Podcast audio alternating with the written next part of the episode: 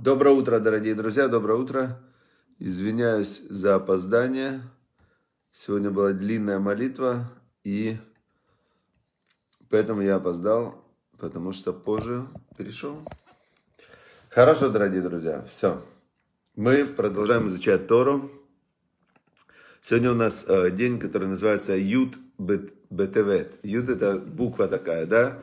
Буква, десятая буква алфавита от самого начала. И Ют это 10.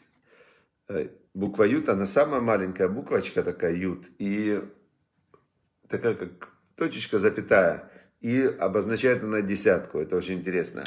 И имя Всевышнего, оно начинается, то имя, которое не произносится, оно начинается с этой буквы Ют. Ют, ее числовое значение 10. Вав, второе, вторая буква, тоже непроизносимая, его числовое значение 6. Потом Ют, потом буква А, это 5 его числовое значение. Ют, А, Вав, А. Наоборот, Ют, А, значит 10, 5 Вав 6, Эй еще 5. Да, всего получается 26. Числовое значение имени Всевышнего 26.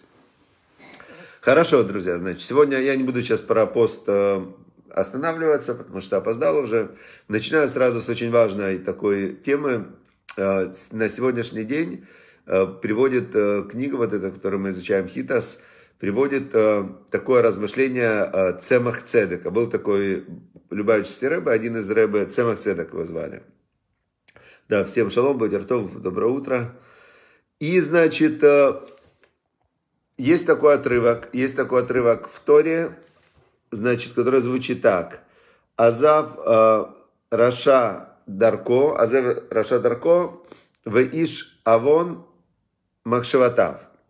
Значит, э, злодей пусть оставит свой путь злодейский. То есть злодей это тот, кто уже делает зло. Да? То есть есть у зла есть разные-разные проявления, да. Есть, э, есть злодеи, прям реальные злодеи, есть э, люди, которые там вообще убийцы, не дай бог, маньяки там и так далее. Это зло, ну, конкретное зло. Теперь, значит, э, говорит нам отрывок этот, что пускай оставит злодей путь его. Злодей это тот, кто делает. И, значит, что в Иш Авен, а человек грешный, он еще не злодей, но он грешит. Он там ест некошерно, еще что-то. Э, Махшеватав, свои, свои мысли. Ну, это как бы известно, все понятно. Значит, вначале человек грешит мыслью, потом словом, потом действием. С этим понятно. Теперь, но здесь есть еще один момент. Вот этот вот Цемах Цедек сказал одному хасиду, к нему пришел один хасид и говорит, «Э, меня никто не уважает. Вот в Бейт Мидраш я прихожу в синагогу, в дом учения, где учат Тору. Меня не уважают. Прямо вообще а ему говорит э, Цемах Цедек, вот этот отрывок, его можно считать Иш не Авон, не человек грешный, а человек он. Он это сила. А сильный человек свои мысли оставит. Он ему говорит, смотри, говорит, почему тебе кажется, что тебя никто не уважает? Потому что, когда ты считаешь себя важным, да, в своих глазах, то люди, они нарушают твою важность. А почему ты считаешь себя важным? Потому что ты считаешь свое мнение однозначно правильным. Теперь человек, который держится за свои мысли, вот он говорит, я знаю, я уверен, э, на самом деле, абсолютно точно, все должны делать так. То есть человек, который за свои мысли держится и сильно держится за свои мысли, да, вот я раньше так держался очень за свои мысли, у меня был период, когда я считал, что я – это мои убеждения – я очень спорил за каждое убеждение, я обижался, когда со мной не соглашались. То есть, э, когда человек отождествляет себя со своими мыслями, а мысли, он в, как бы однозначно в них уверен, да, сильно очень уверен, то его все время будут другие люди задевать. То есть, чужое мнение, которое э, опровергает его мысли, оно будет э, восприниматься им как, как нападка. Как нападка. Смотрим. Как сейчас? Я думаю, что может быть сейчас лучше стало. Мобильный интернет. Посмотрим. Значит, еще раз, смотрите. А, Понятно, да, эта идея? То, что ему сказал Цемах Цедек. То есть человек, который держится за свои мысли, то он все время будет э, чувствовать, что у него война с окружающими, потому что окружающие не согласны с его мыслями. Кто сказал, там, что он прав? Ведь абсолютной истины ее практически нет. Все живут в субъективной реальности, в каких-то субъективных взглядах на жизнь, на мир, в субъективных правилах. И если человек отождествляет себя со своими мыслями, то ему будет казаться, что все его задевают, э, несогласие он будет воспринимать как личную обиду. Я вспоминаю один есть такой анекдот, когда папа сыну объясняет эту идею и говорит, сынок говорит, вот человек, который считает, что он абсолютно прав, хоть в чем-то, да, он, э, скорее всего, дурак идет, потому что все субъективно и нет абсолютной истины. Если бы она была абсолютной истиной, все бы с ней были бы согласны. Значит, есть субъективные какие-то идеи о жизни. А тот, кто считает, что он абсолютно прав, он э, идиот. Сын его спрашивает, папа, ты уверен в том, что ты говоришь? Он ему говорит, абсолютно точно. Абсолютно точно. Ты что, конечно, сто процентов уверен. Да, вот такая вот парадоксальная история. Значит, хорошо. Двигаемся дальше. Дальше мы сегодня пришли к моменту, мы пришли к моменту, когда, когда Иосиф привел своих сыновей на благословение к Якову, к своему папе. Яков уже умирал, мы уже вот последние два дня об этом читаем. И, а, значит, а, мы вчера остановились на том, что Яков а, перекрестил вот так вот руки, положил правую руку на младшего, на Ефраима, левую на, на Минаше. И увидел Йосеф, что папа его перекрестил руки, правую на, го, на голову Ефраима. И это было плохо в его глазах. Тоже мы видим, как повторяется история, когда, сказал, когда Сара сказала Аврааму выгнать Ишмаэля – Э, из дома, то написано в Торе, что это было плохо в глазах Авраама. То есть и здесь написано Вайра Бейнеф э, в глазах Юсефа. Ему тоже не понравилось, что его младшего сына благословили перед старшим. Э, и он взял руку папы и хотел ее убрать с головы Ефраима и переложить ее на рожь Минаше, на голову Минаше. И сказал Иосиф своему папе, не так папа он ему говорит, что вот этот первенец, да, Минаши первенец, и положи, положи правую руку ему на голову. Он думал, что папа, может, не видел, может быть, э, как-то перепутал.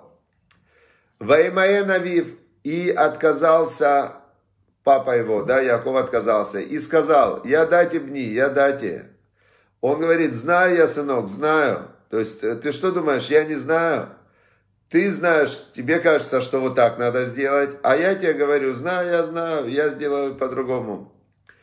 Значит, Гаму, вот это тоже, который первенец, да, Минаши, будет большим народом.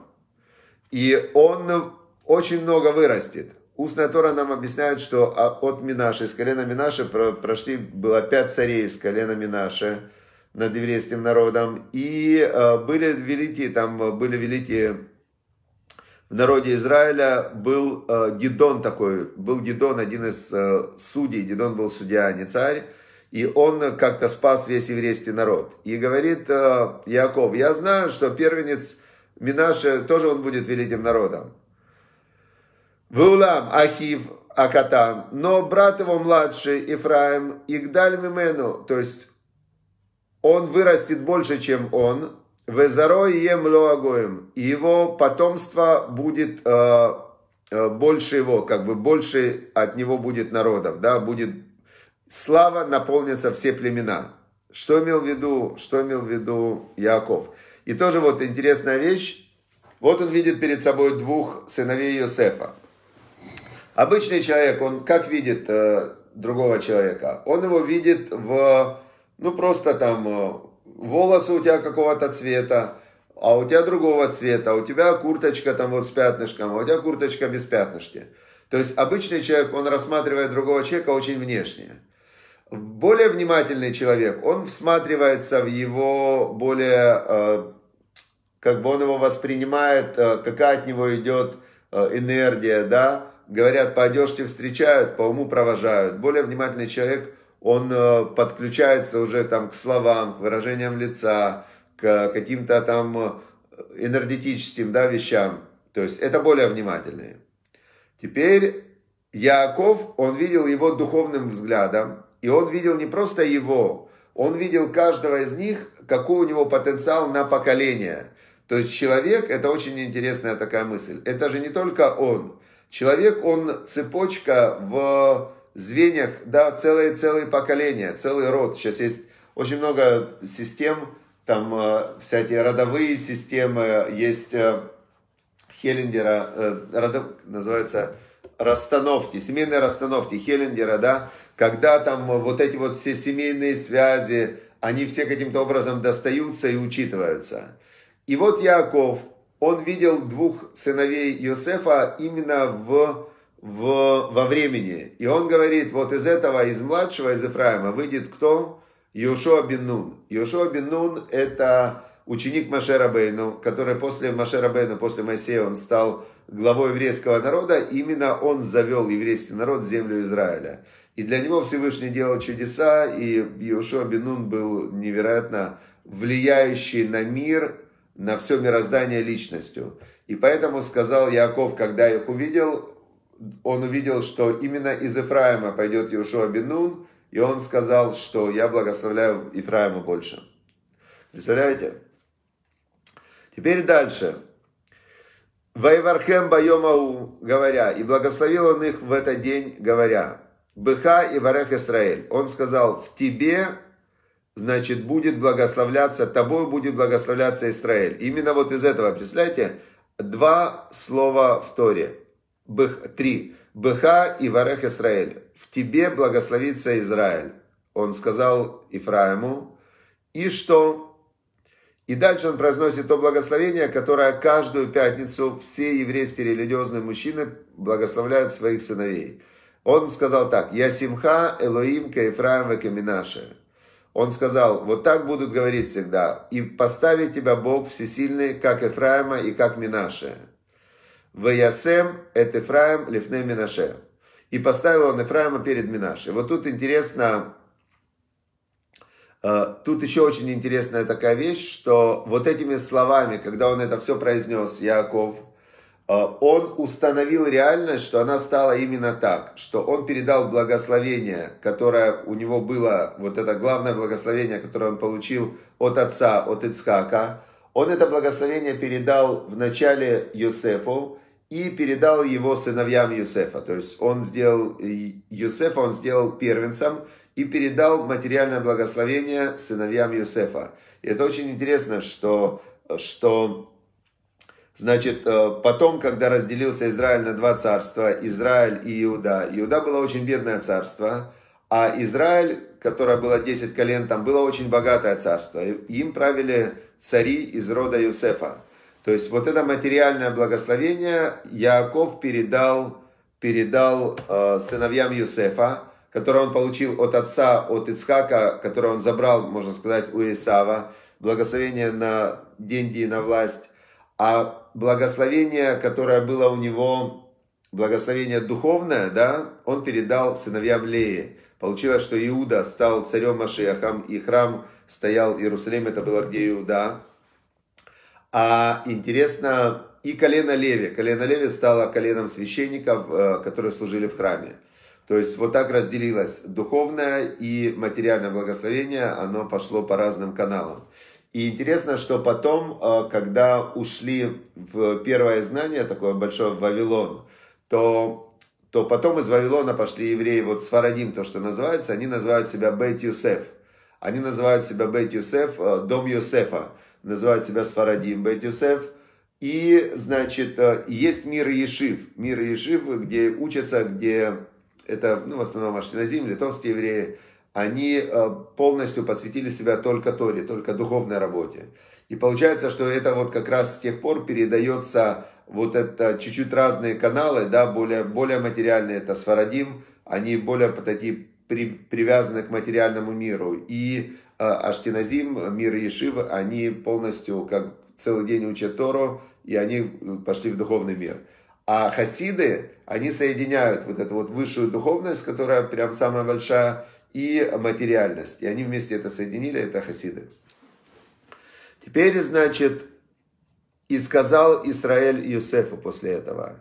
И на Нахимет, он говорит, все, я, говорит, умираю, я умираю. Вая Элоим имахем, и будет Бог всесильный с вами. Вейшиветхем элерет савасейхем. И Бог вас вернет, он ему говорит, Иосифу, в землю ваших отцов. Ваанина дадите леха шхем хат, аль ахеха. И я тебе даю шхем, это доля, и Шхем это тот город, в который, который э, захватил Яков и его сыновья после того, как забрали, изнасиловали Диму, Дину, то это город, который вырезали тогда сыновья Иосифа, Шимон и Леви. И он говорит Иосифу, я тебе даю Шхем. Шхем переводится и доля, и название города. Аляхеха, больше, чем твоим братьям, который забрал я из рук Эмури, Бехарби, Убекашти, своим э, мечом и своим, своим э, луком. И здесь тоже мы видим, насколько, насколько Тора, письменная Тора, она является неким таким кодом, из которого разворачивается новая реальность, такая духовная реальность. Вообще слова это как ярлыки, которые пытаются выразить некую реальность, и когда мы воспринимаем эти слова, мы с помощью этих слов носим их в себе, представляем, мы создаем какую-то интеллектуальную реальность. То есть слова привязываются к фактической реальности, но когда уже слово появилось, уже слово создает новую реальность интеллектуально-духовную. И, значит, вот эта вот фраза, что я забрал мечом и луком, так она очень сильно здесь, э, на эту фразу очень много есть э, комментариев и так далее. Но здесь интересно, знаете что? Мечом и луком, э, значит, это его мудрость, его молитва, говорит Раши. Значит, э, меч и лук. Мудрость и молитва. Значит, мудрость и молитва. Что из них мудрость, что молитва, как вы думаете? Меч – это мудрость, говорит устная Тора, а молитва – это как лук. Почему? Мудрость ты должен сразу решить, что делать. В каждой ситуации человек действует, исходя из своей мудрости – он своей мудростью в, принимает решения, он своей мудростью пытается понять, что с ним происходит. Причем мудрость, она очень ограниченно влияет на реальность. Почему? Мы видим здесь, вот в, в этой главе, которую последние два дня мы читаем, первый, первое, что мы увидели, Яков говорит Юсефу, я даже увидеть тебя не надеялся. 22 года я думал, что ты мертвый, а оказывается ты живой, и я даже внуков своих вижу, твоих детей. Теперь Йосеф приводит благословлять детей. Он уверен, что первенец это Минаше, а Ефраим младший сын, а Яков берет и благословляет их в, в другом порядке. То есть мы видим, что мудрость, на которую человек пытается полагаться, она его часто подводит. Она, ну, то есть ты вроде все понимаешь, а вообще все идет не так, как ты понимаешь. А вот молитва, она как лук. Молитва, она стреляет, лук же стреляет далеко, мудрость это рядом. То есть ты вот тут вот меч, он рядом воюет. А стрела, она стреляет далеко. И вот человек молится. Он молится, он говорит, я не знаю, как я получу э, это, я не знаю, как я там заработаю деньги. Как Яков, когда убегал от Исава, Исав хотел его убить, и он перешел реку, и есть вот этот псалом, который передает его слова в этот момент. Он говорит, Яков, Шира Малот, песня восхождения. Исайна или Арим, подниму глаза я к э, горам. Да, Ман его Изри, откуда придет мне спасение? А, есть еще переводят, что Изри это не только спасение, а и жена. Он говорит, тут у меня жена появится, у меня нет ничего, ни работы, ни дома, ничего у меня нет. И он себе же отвечает, Изри ми Машем, Значит, помощь мне придет от Бога. Осе шамаем варец. Бог, который сделал небеса и землю, так он уже и придумает, как сделать мне помощь. И получается, что вот этот вот молитва, это как лук. Оно далеко стреляет, и ты не знаешь, как оно попадет. Но молитва, она как раз, э, опять же, и он забрал мудрость. То есть мудрость важна, но и молитва но она, она работает так, как мы не знаем, как она работает. Все, значит, вот этот вывод, который можно сделать из сегодняшнего урока, что нужно изучать мудрость. Мы изучаем мудрость. Сегодня мы какую мудрость выучили, что даже самые мудрые, такие как Йосеф и Яков, иногда они не знают, э, что будет дальше, и И они могут в своих расчетах очень сильно ошибаться. Даже самые мудрые из мудрых могут ошибаться в своих расчетах и не могут себе даже представить, что Всевышний для них приготовил. Теперь, а, но самый простой человек, он может молиться Всевышнему о чуде, и Всевышнему чудо пришлет. Все, всем удачи, успехов, хорошего дня, кто постится легкого поста. Значит, можете скачать книжечку по ссылке, послушать уроки других лекторов. Сегодня много есть уроков про 10 Тевета, я поэтому не буду про это рассказывать. Значит, всем удачи, успехов, хорошего дня, благословения, и чтобы Всевышний, есть такое благословение очень хорошее, чтобы Бог и мале коль мишелот либеха, чтобы Бог выполнил, наполнил все запросы твоего сердца, то есть молитва это как запрос сердца, летова теха, для твоего добра. Все. Всем удачи, успехов, чтобы молитвы исполнились для добра.